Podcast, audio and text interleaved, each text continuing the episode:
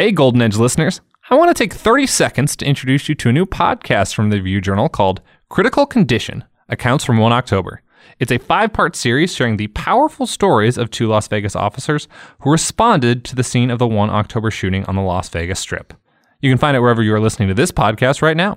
Just search Critical Condition Accounts from 1 October or visit reviewjournal.com backslash podcasts for more information. Now, on to Golden Edge. Golden Edge, presented by STN Sports Mobile from Station Casinos.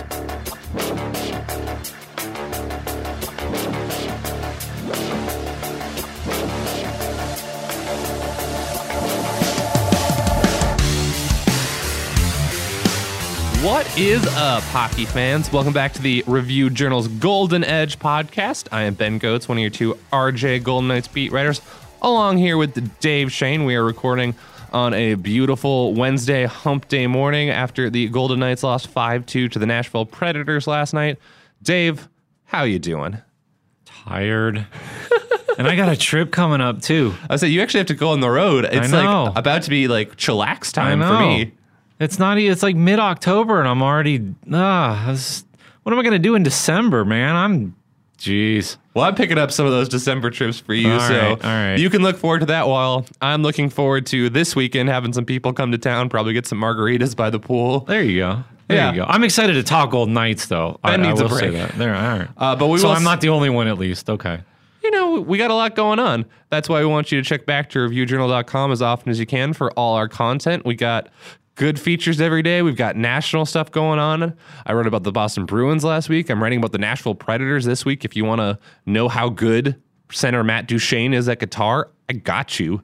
That's the kind of journalism you only get at the RJ. And before we get started, we want to remind you that Golden Edge podcast is presented by STN Sports Mobile from Station Casinos. We try to bring you this podcast every Wednesday, and it worked out well, Dave, that we're coming uh, to this one right after a pretty pretty big game, I would say, between the Knights and the Predators. That's two of the better teams in the Western Conference, I think. And those two teams seem to have a lot of mutual respect for each other coming in. And I'm sure the Knights were a little uh, wowed by how good the Predators looked last night. I would say I was surprised that the Knights didn't seem to be as up for that game as maybe the Predators were. And I think Jonathan Marchessault maybe even said, you know, afterward, you know, you can't always get for every game. And, and yeah, it's true. But like you said, that was a an early test. That was a game against a team that, you know, maybe you see way down the line. But you want to kind of see how you stack up, you know, early on. And I think they threw some punches early, literally um, but I was impressed the way that the Predators responded more so than the Knights in that game, especially the second period. They forced a lot of those mistakes. Obviously, one of them was, you know, Fleury's was a little unforced, but I, you know, a lot of that was the Predators. I, I, I felt like the Knights kind of almost realized halfway through that game, whoa, we can't kind of go toe to toe with these guys. They're really skilled. We have to maybe play a different game.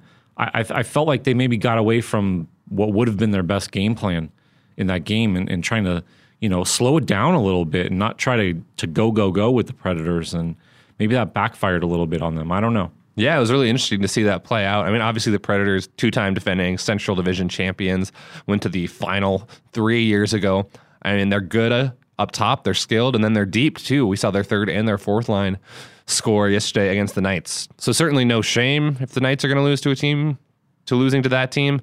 But I think, yeah, the way they lost and the way they looked, especially early in periods, was concerning. Just the fact that it seemed like it took them five, seven minutes to remember, oh, yeah, we're playing a hockey game right now. And the Predators took advantage basically each time to build leads or regain leads. And that's kind of the recipe to how you end up losing a hockey game 5 2. I think that's kind of maybe what we've seen, you know, seven games in here is just a little bit of that inconsistency. Uh, you know, there's been a little bit of that Jekyll and Hyde with this team so far of, you know, we've seen some really good against the Sharks. Um, I thought they were pretty good in the first period against Nashville, and then it just seemed like Nashville kind of, you know, I thought they just responded to that fight, to be quite honest. Yeah, but I think you're touching on kind of the theme of the season so far, which is like sweep the Sharks high, lose to the Bruins and the Coyotes low. Yeah, that Coyotes game was just a woof. Wow, that was a stinker, you know, Sweep a doubleheader against the Flames and the Kings, two division rivals. and look good doing it. Look good doing it high. dropping to the Predators low. So right now, that's the you know the inconsistency. That's the the up and down that is a team.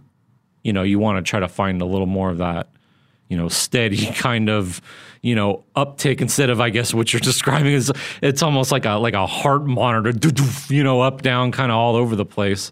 Yeah, which uh, is not unexpected because as of course everyone listening knows, they're missing Nate Schmidt again. Obviously got injured in the first game. Last year without him, they were 8 and 11 and 1 and I think we're kind of seeing the same symptoms, as it were, of having him out. Alex Tuch of course, hasn't played a game yet. I think they miss him in certain spots, especially on the power play on one of their units. And so I think that's what you kind of get when you're banged up like the Golden Knights are early in the season. But it is going to be something they're going to have to continue to fight through uh, before Tuch gets back, which could be potentially as soon as about a week from now. But we haven't really gotten an update yet, so we're not sure about that. But that is something I kind of want to touch on with you, Dave, like the highs and lows of the early season and not just the games, but the kind of people that are causing it. So I just touched on it, but one of the lowlights I think for me for the night so far is Nate Schmidt is basically your Jenga piece again. When you take Nate Schmidt out of your blue line, the Golden Knights are a good but not great team, it seems like. And that was kind of true last year, and it seems to be true again this year. He brought that puck movement, that speed, you know, all the elements that they kind of don't have right now. It's a missing piece, like you said. Really, other other than Shea Theodore, is kind of the one real other mobile, I guess, guy. Merrill Merrill's a pretty mobile guy, but doesn't doesn't really play that way. So so kind of as you're you're describing it in Jenga and and you know almost a filter down. I'm going to bring something up because I brought this up with some other people. Is my issue right now is without Nate Schmidt, the ramifications are I don't think they have a pairing for Nick Hague. I don't think Deryk Engelland is a good pairing for him. And then what you you you put him with Nick Holden. Like right now, there's nobody that you can put Nick Hague with. Nick Hague needs a mobile defenseman with him. That that's the natural, you know, kind of dynamic that that really mobile guy, stay at home guy. Nick Hague needs to be that stay at home guy. And right now he's skating with Deryk Engelland, who is kind of that stay at home guy. Right. Uh, you put Holden with him because he's the only other right hand or right shot or not, I'm sorry, not right shot, but right side defenseman. Uh, it, it, that's not a good pairing either. He Nick Hague was with Schmidt early on, and I don't know if that that's necessarily the answer, but he seems to need either Theodore or Schmidt kind of as his partner. Nick Hague, I mean. Yeah, because he doesn't. And, and, his skating has been the question mark for him the entire way through, and so putting him with your kind of oldest and slowest skater on the back end, kind of besides him, is just it just doesn't seem to be working. It just seems they're losing quite a few puck battles behind the net, and then they can't cover for each other. And I'm sure part of that's you know communication breakdowns too, which happen with kind of a younger guy, but it, it's just not clicking right now. One of the things Gerard Gallant was asked about, you know, kind of last couple of days is about you know rookie defensemen and you know why it's harder to play that. And I mean that's something that we've heard for you know I remember for years and years and years. That that was always the position that when you drafted you know, it took longer for them to develop. Goaltenders too, in, in a lot of cases, but defensemen were always the ones that it, it just takes longer for them, in a lot of cases, to physically mature, to you know, just have the experience reading the game, seeing plays, just you know, knowing how to react. Right now, it, just for me, Nick Hague just feels a little bit hesitant. I, I, don't feel like he's making decisions, you know, at, at the at the speed I guess with with the quickness that he needs to do that. I've just seen too much hesitation with the puck or in coverage, kind of like what you're describing. You know, with, with Engelland, where we're behind the net. You know, there's just they lose a puck battle or something like that. It's not. I don't. I kind of echo Gerard Gallant. I don't feel like he's played terribly, but I do feel like there's just been you know a little bit of those rookie kind of issues that that seem to have popped up and I don't know necessarily that you know Nate Schmidt all of a sudden you know instantly solves that, and you know we'll see. I mean, Nick Hague's gonna be a really good player. I, have always championed that. I, I am always been a Nick Hague fan on the ice and and have stood behind him with the skating and all that sort of stuff. You know, right now I just feel like he's he's a rookie. He's getting adapted, and, and I think some of those things are, are showing up. You know, in games right now. Yeah, so it'll be interesting to see what they kind of do with that pairing, if anything moving forward. They've got Jake Bischoff around. They still haven't played Jake Bischoff. He's now up to, I believe, like 19 healthy scratches without making his NHL debut, which, if you're the Bischoff family, how many plane tickets have you purchased and then unpurchased? It's it's rough.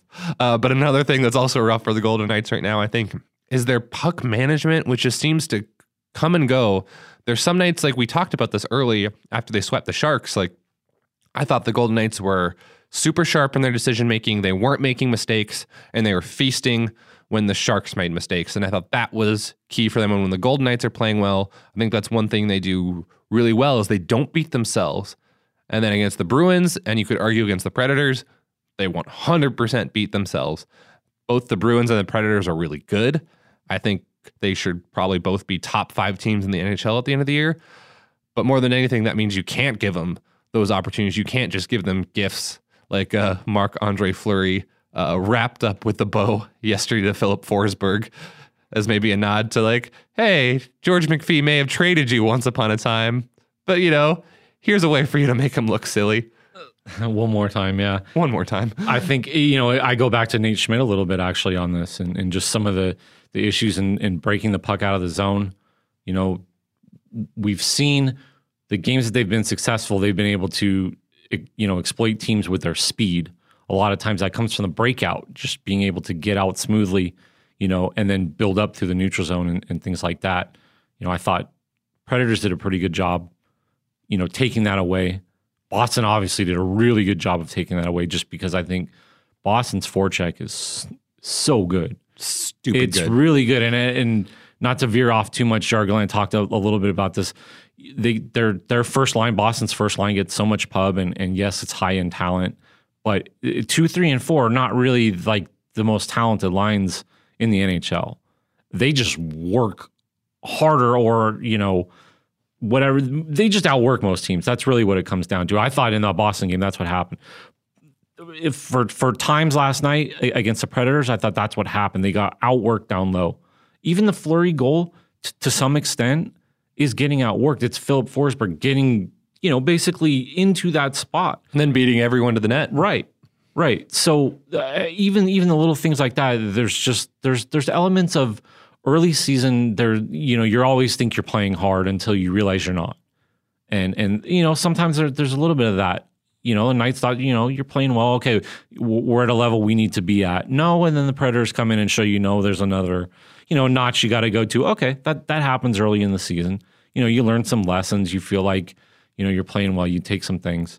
Uh, the things like what you're what we're talking about the turnovers for the most part are correctable you you would feel like okay, these are NHL guys. You know, these are guys that are not going to continually, you know, make these types of mistakes. So if you eliminate that, you probably feel pretty good, you know, about where you're at if if you're the coaching staff. Yeah. One last question mark. Uh, I think that has emerged from the Knights' early season here, and then we'll get to some positives.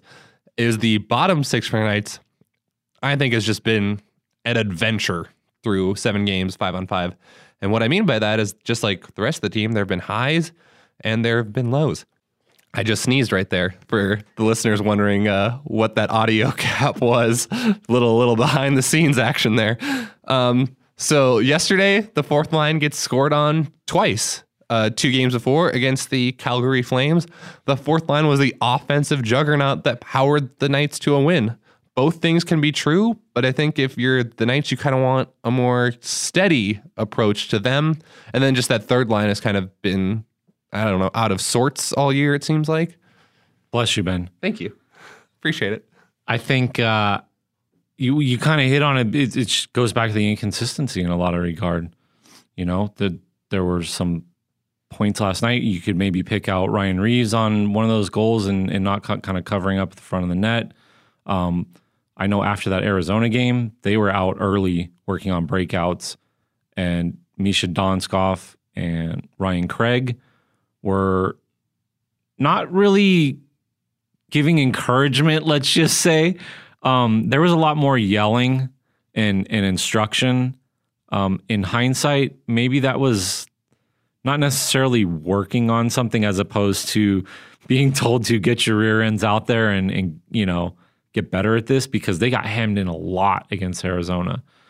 You're going to get that a little bit with a fourth line, though, right? I mean, that's what a fourth line is You know, you're not always going to get, you know, the you know a 12 great minutes from from a fourth line. That's why they're the fourth line. Most nights you're going to get, you know, you're going to get good. You're going to get somewhere in between, I guess, what you got last night and and what you got at Calgary. That's kind of what you're hoping for. You know, even it all out over the course of the season. Uh, you bring up a good point about the third line, though. I'll kind of throw it to you, just what your thoughts are there because I know I I definitely got some opinions on as far as the third line goes. Yeah, I just don't think they found the right mix all year. They started with Paul Stastny, Brandon Pirri, and Valentin Zykov. And even though you got Paul Stastny there, like trying to kind of control things, I just don't think that was really doing much for you. And it was kind of putting one of your best players in a position where he's not going to contribute much. And so obviously they flipped that once Cody Eakin got healthy. Now it's Eakin, Glass, and Zykov. And you need Cody Glass in there still, I think, just because we'll touch on this in a little bit, but their power play has looked outstanding with him. And so you totally get why, okay, that guy's going to need to be in the lineup, even though he's out of position at right wing five on five, because he just adds so much to the man advantage. But yeah, five on five, I still think Cody Glass is figuring out what he needs to do at right wing. I mean, Cody Eakin between those guys is kind of trying, and he's gotten some decent shots off, but I don't think they've looked necessarily dangerous. And Valentin Zykov is an agitator at times. He's an agitator yesterday against the Predators, but I don't think he's looked nearly as good as he did in the preseason when he was forechecking hard, trying to win puck battles. And right now, it just seems like he's losing or not engaging as much as he needs to. So I would echo a lot of that uh, without getting too much into the negative because I feel like we've hit on that pretty good for the last, you know, handful of minutes. And this is a team that's four and three and and not playing all that poorly. So I don't want to get too negative. Um, my I have some issues with with the way Zykov is, is played the, the last handful of games, and and essentially the more and more I see him, the more and more I wonder just where where he's going to score his goals from. Like if he's a guy that you're trying to get the puck to, he doesn't seem to get into positions where he can get shots off. He doesn't really get to the net hard and get garbage goals. I haven't seen him really get to the net and get deflections. Maybe somebody can show me like stats and things that he's getting a lot of tips because I haven't seen it. At least that's what my eyes tell me. And then I know he had a pretty good shot from the slot last night on a rush. You know, I mean, he's got a hard shot. Like when he gets that that snapshot, that forehand going, like it it hums. But he just never gets into a spot where he can get it off.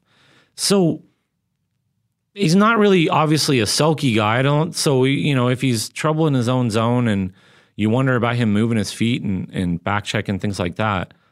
I'm not sure where he fits with with all of this. I the one thing I will say, so as I obviously bash him. Um, I'll shift to some of the positives here. Yeah. Because uh, as one or two people actually emailed me, hey, people are listening. Um, oh, I'll, nice. I'll, Thank you, guys. I'll take back a lot of what I said about Cody Glass. Cody Glass needs to be on this team. Like, I don't care if he's out of position because right now he gives you way more than what Zykov's giving you. And he's not gripping his stick the way that Brandon Pirri is.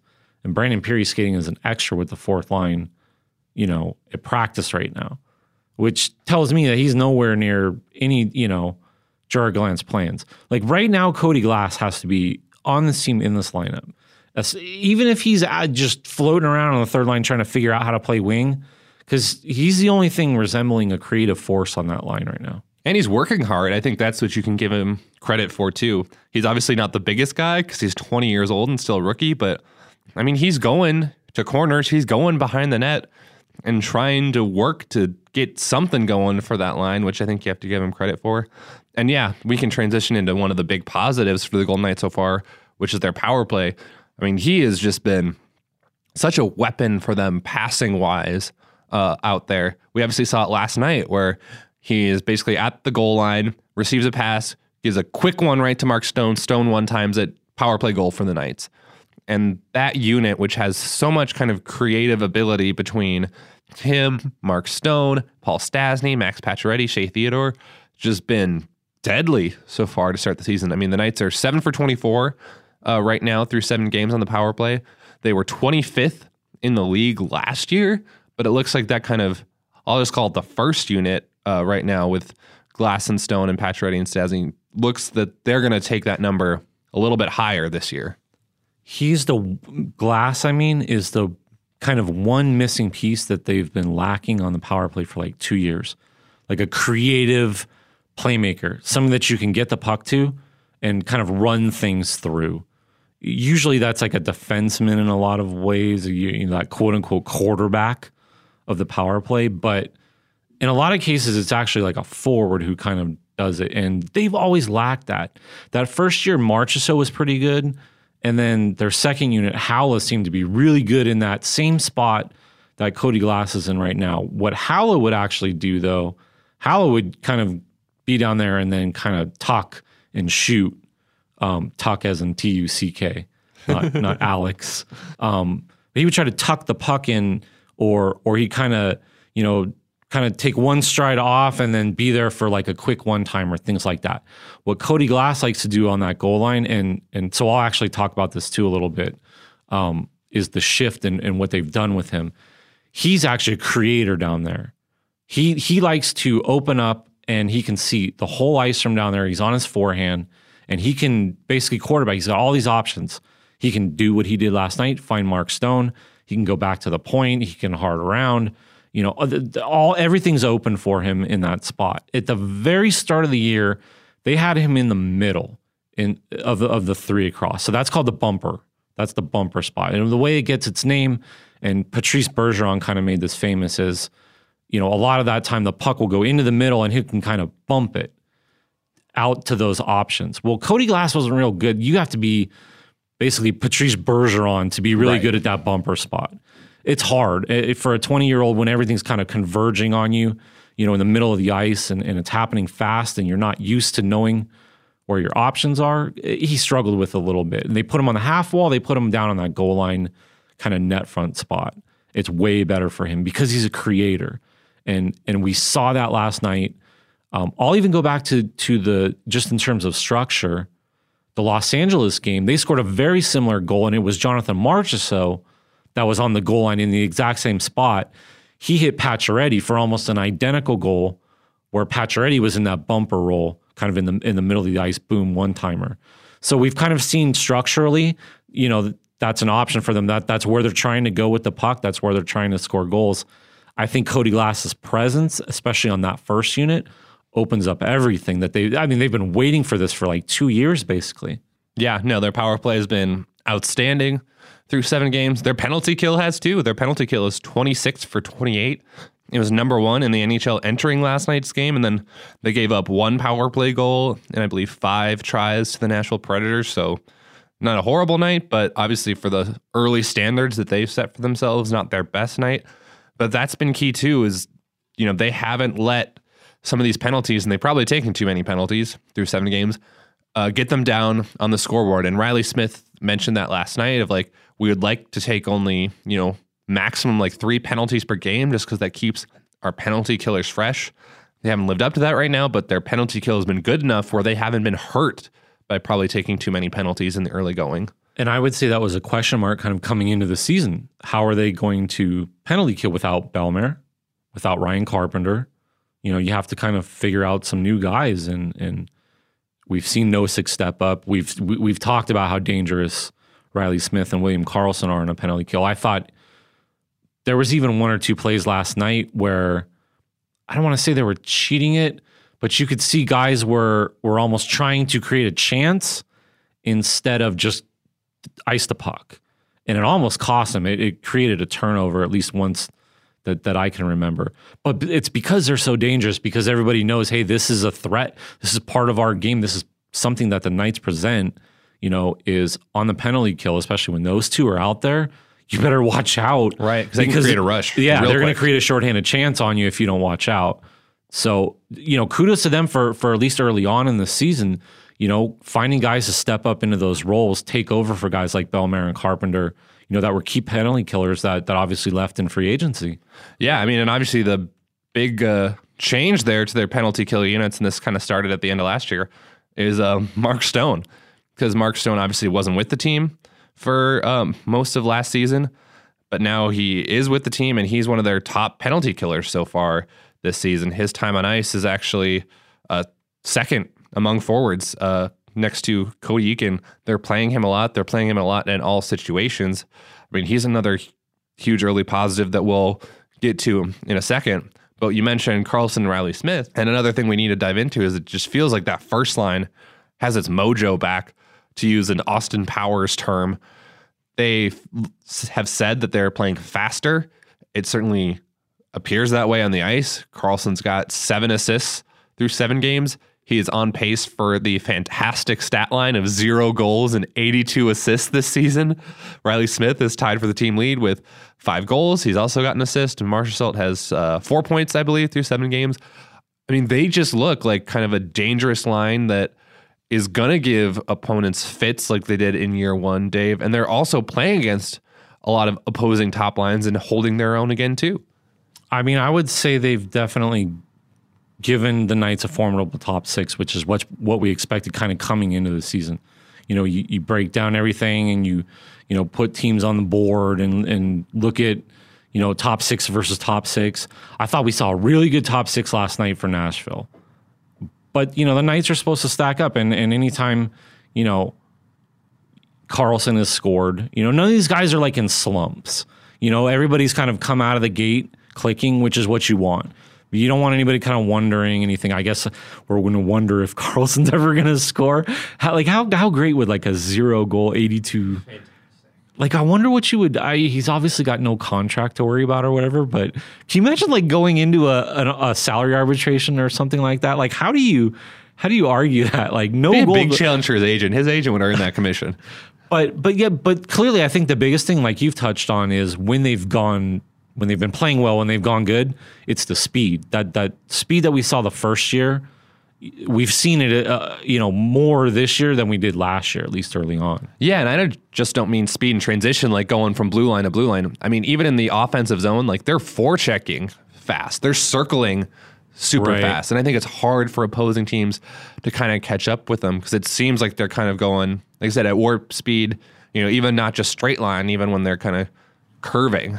We've kind of heard this. I mean, they're in a lot of ways the the modern game that's what that's what it is. They're more of that finesse. They don't have that real physical, you know, traditional kind of banger, I guess, with with two scoring type guys.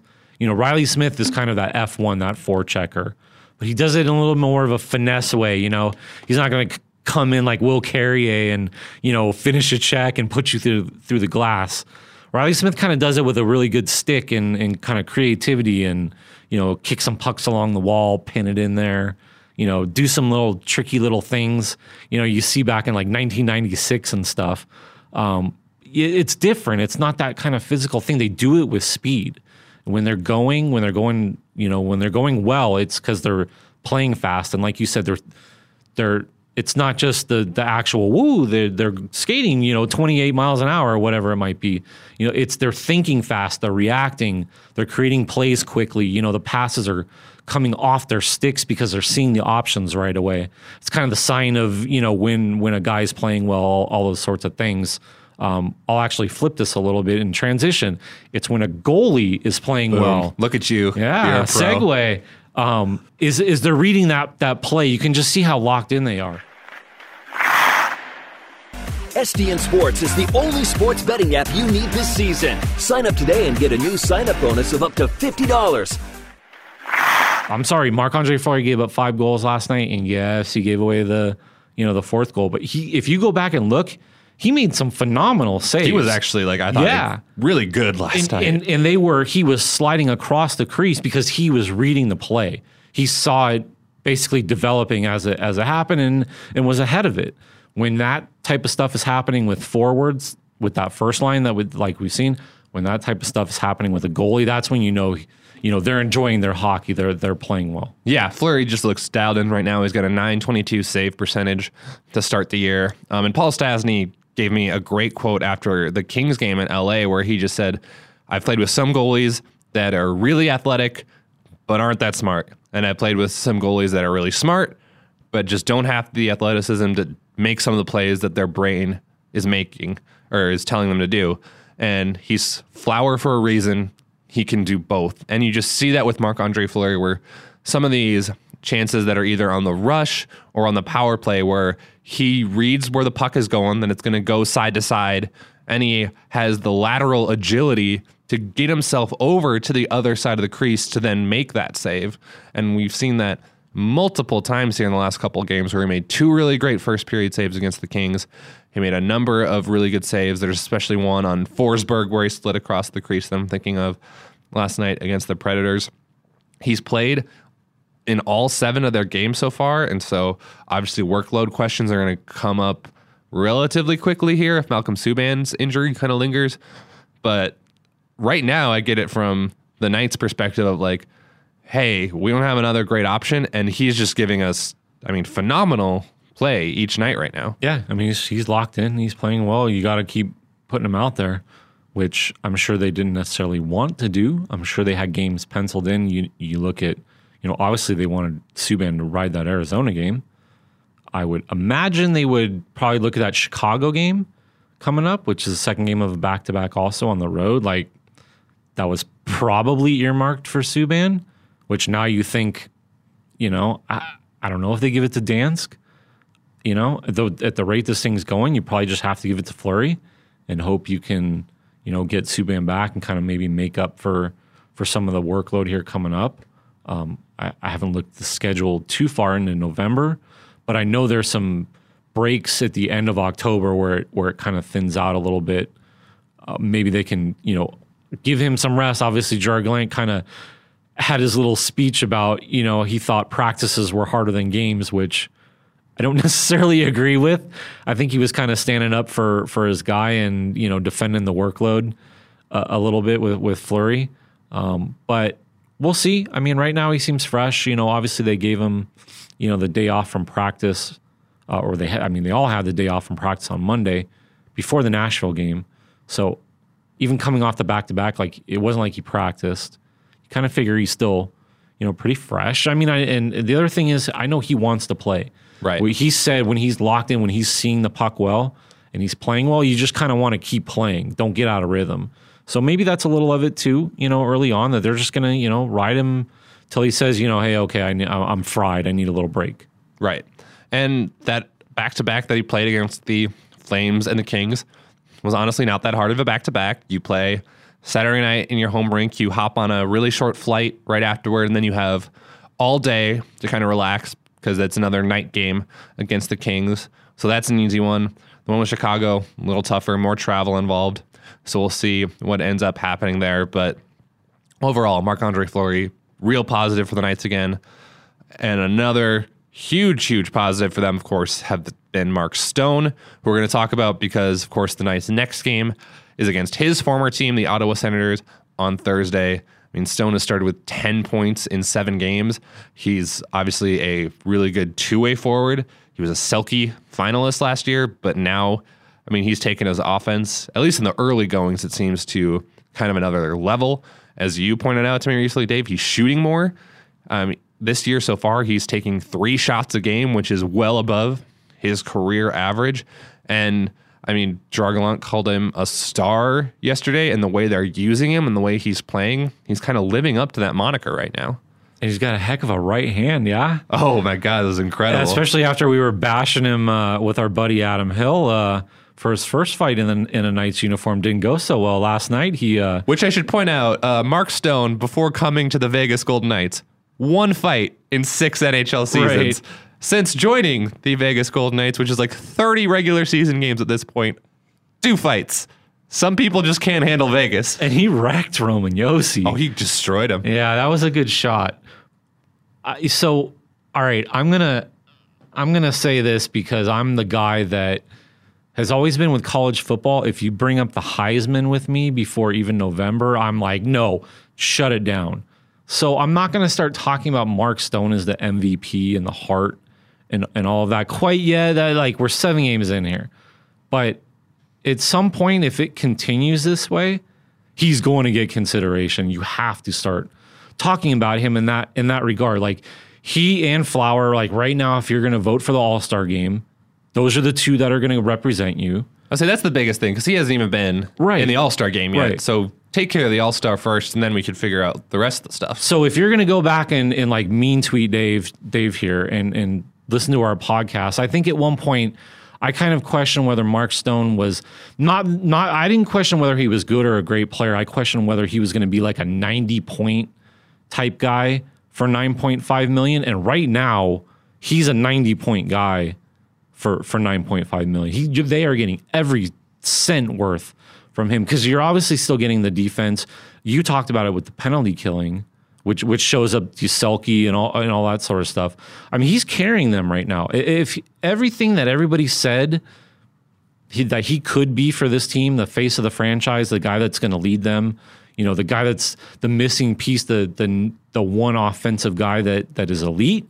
He's living up to that right now. I mean, I think the biggest thing is just we've talked about inconsistency with this team as a negative. He's been remarkably consistent so far this year. He's been held without a point in one game, and that's it. Other than that, he's finding a way to contribute basically every night, whether it's, you know, with, we've talked about his power play goals. He's passed really well.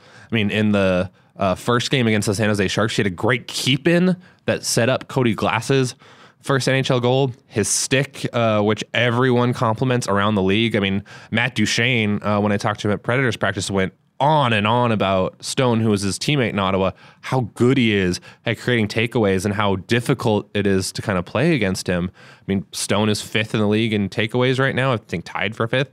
That's kind of a stat that he's owned in the NHL over the last couple years. So this offensive kind of uh, peak he is at right now is not coming at the expense of defense.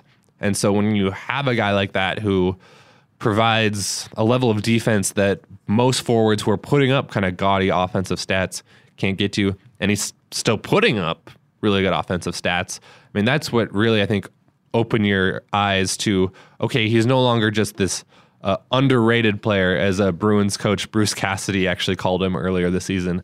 He might just end up being rated as you know one of the top 50 players in the league because he was left off that list uh, coming into the year by NHL Network. It's kind of crazy that he's never made an All Star game. Never made an All Star. Game. I mean, I guess if you're in Ottawa, you're probably overshadowed in a lot of regard by Karlsson when he was up there. Yep. You, you know, I mean, It was a bit. I like that Ottawa team. I mean, we, it's easy to forget now, but it was loaded not that long ago. yeah, with- they were in the Eastern Conference Final. What lost in game seven in overtime to Yeah, the Penguins as the Penguins are going for back to back. So, I yeah, it's crazy though. He's never been an All Star. I mean, I think that's going to be. This has got to be his first.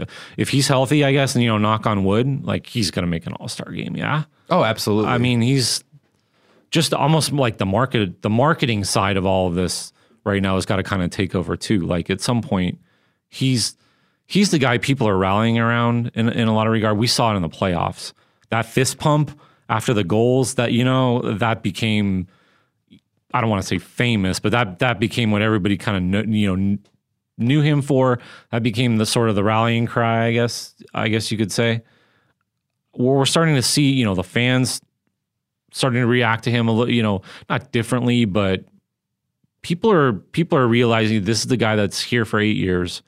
You know, if if they're gonna put a C on somebody's chest, he might be the guy. eventually. You and so it's it's so interesting because you talk to him in the locker room, and I'm sure fans have seen interviews with him, and he's not like that high energy of a guy off the ice. He's pretty understated.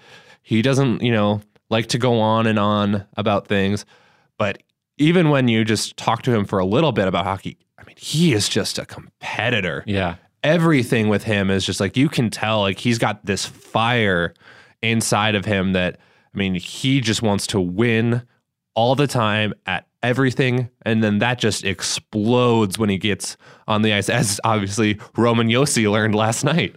We've talked about this last year early on, I think, and and maybe whether somebody like James Neal was missing from the Golden Knights locker room.